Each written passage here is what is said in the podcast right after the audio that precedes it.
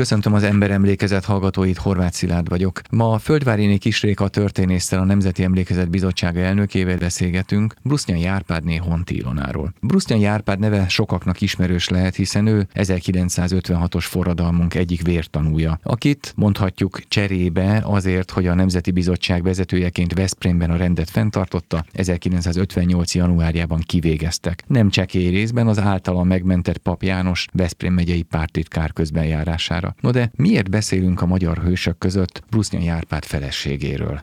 Azért, mert amikor a magyar történelemről, a 20. századi magyar történelemről beszélünk, akkor voltak éppen szinte mindig családtörténetekről beszélünk, és a Brusznyai Árpád felesége, a Honti Ilona ránk hagyott egy olyan naplót, amit ő akkor írt, amikor a férje már börtönben van, vár az ítéletre, és egész egyszerűen ezzel adott nekünk egy, egy olyan kortárs bepillantási lehetőséget abba, hogy mit él meg egy fiatalasszony, aki otthon vár egy három éves gyerekkel, ami egészen páratlan a maga nemében. Tehát, hogy ilyen forrásunk még egy tulajdonképpen nincsen, és ezért ez a napló ez egy nagyon megrendítő olvasmány, mert egyszerre látjuk azt, hogy, hogy van egy férjéért aggódó, iszonyatos mélységeket megélő fiatal nő, akinek talán az egyik legmegrendítőbb sora vagy része ennek a naplónak, amikor az elsőfokú ítéletet kihirdetik. Ugye van egy fiatal ember, egy, egy 33 éves tanárember, aki szigorú és népszerű Veszprémben, és aki elvállalja azt a, a szerepet, amit nagyon sok hasonló a hazáját és a szabadságot szerető fiatal ember vállal el ország szerte, hogy amikor egy pillanat alatt szétesik a kommunista tanácsrendszer, és mégiscsak döntéseket kell hozni, hiszen egy város életét akkor is irányítani kell, meg fönn kell tartani a rendet, hogy ne legyen anarria, ne szabaduljanak el egyébként a nagyon sokszor jogos sérelmeken, keserű sérelmeken alapuló indulatok, szóval rendet tart a városban, szót emel a szabadság mellett, meg a szovjet csapatok kivonulása mellett, ez a busznyai Árpád, és egyébként neki köszönhető, hogy nem szabadulnak el az indulatok, nincsen lincselés, stb. stb. És utána ezt a férjed egyszer csak börtönben látja. És ott van egy három éves kislány, és leírja azt, hogy hogyan nem tud ügyvédet szerezni, hogy mondják vissza az ügyvédek, hogy vállalják a férje védelmét, hogy milyen az, amikor az ember kinyitja az újságot, és arról olvas, hogy egy ellenforradalmár, reakciós ember a férje, tehát hogy mindezt megélni, és akkor ott van az elsőfokú ítélet, amikor életfogytiglanra ítélik. Leírja az utolsó mondatát, amit a férjével még egy börtönbeli beszélőn tud váltani, és a férje, a Brusznyai Árpád azt mondja neki, hogy neveld úgy, ahogyan én nevelném, már neveld úgy azt a kislányt az a borzasztó keserűség, hogy tudom, hogy úgy fog ez a kislány felnevelődni, hogy nincs ott az édesapja, és az a remény, hogy egyszer majd újra találkozunk, és egybe lesz a család. És mi ezt a naplót ugye már úgy olvassuk 2021-ben, hogy tudjuk, hogy ez a család soha nem egyesülhetett, hiszen az életfogytiglani ítélet is túl enyhének tűnt a bevezetőben említett Pap János számára, aki a megyei pártitkár volt, és szó szerint élethalál ura, és ír egy olyan levelet, amiben a hitő kommunistákra és az elvtársakra hivatkozva súlyosabb ítéletet kér, és tudjuk azt, hogy másodfokon Brusznyai Árpádot a halára ítélik, kivégzik, és egy jeltelen sírba földelik el, mert ez nem volt temetés, a 301-es parcellába.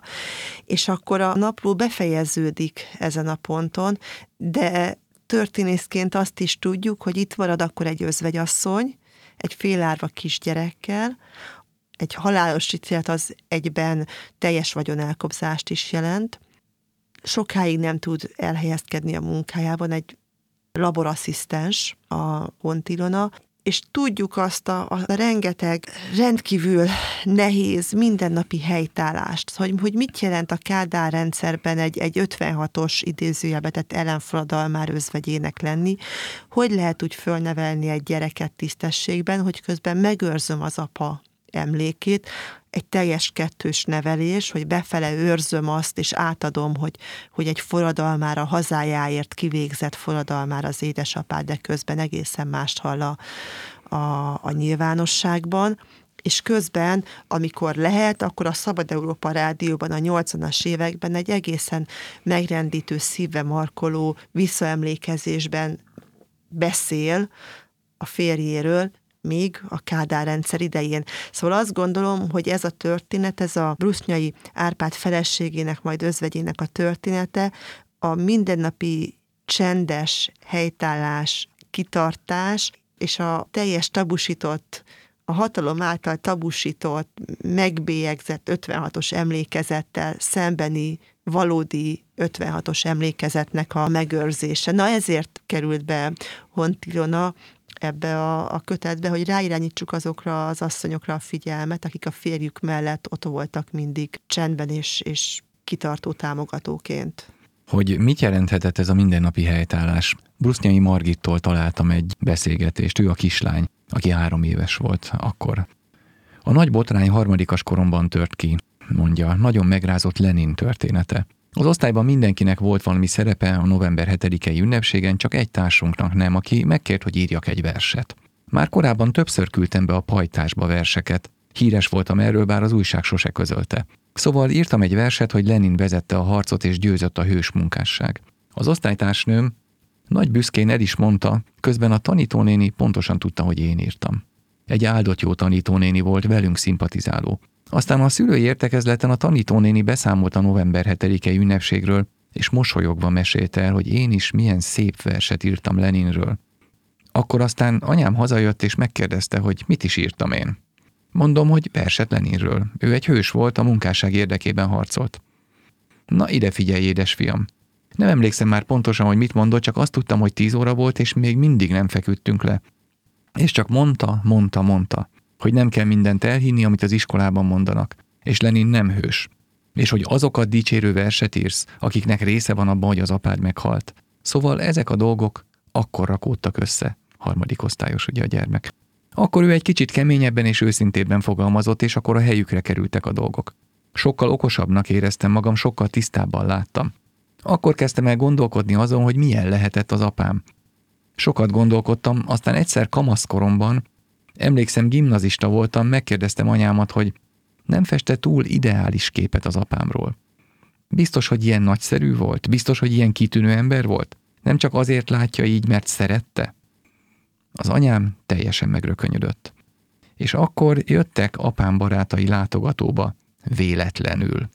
Utóbb tudom, hogy szervezett akció volt.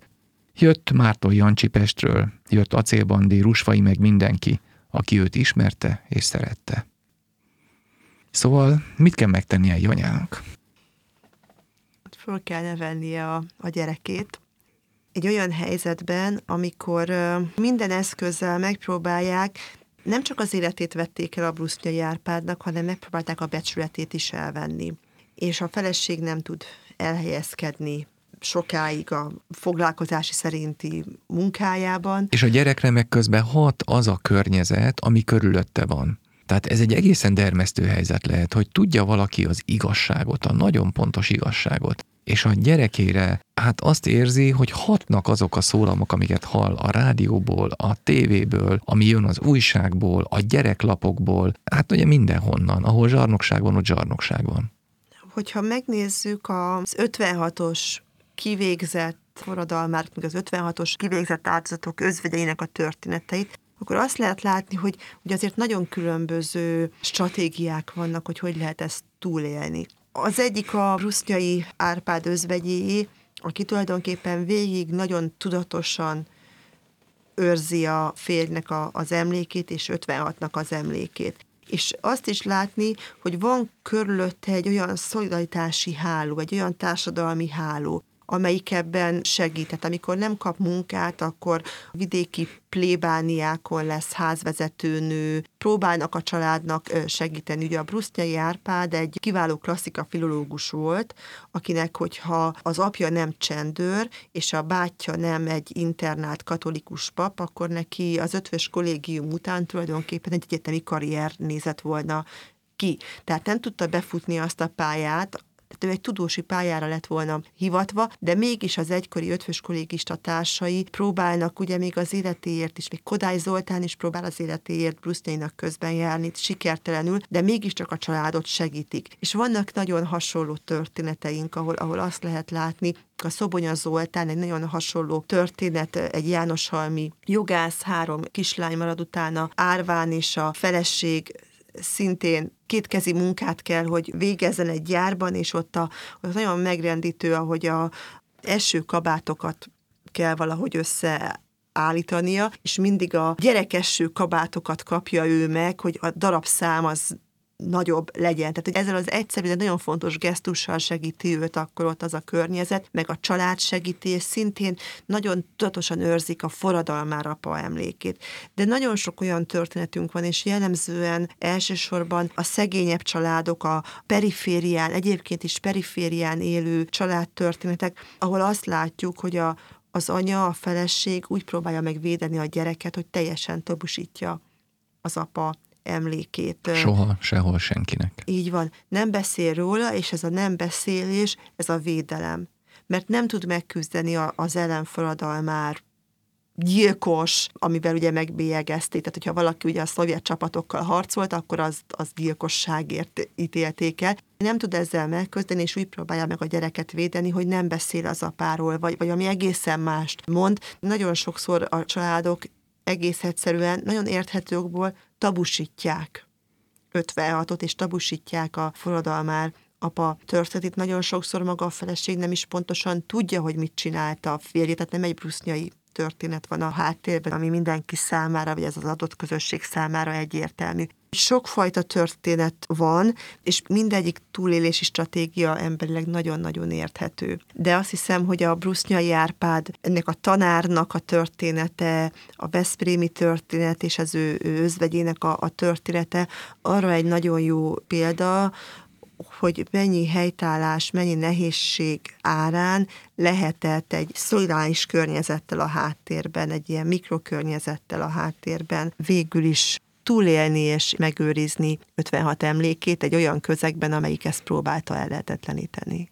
Köszönöm szépen a beszélgetést. Kedves hallgatóink, az Emberemlékezet mai adásában Brusznyai Árpádné Honti Ilonáról beszélgettünk Földváriné Kisrékával, akinek tetszett a műsor, keresse továbbra is az Emberemlékezetet, hogy ne maradjon le a következő adásokról. Köszönöm a figyelmet.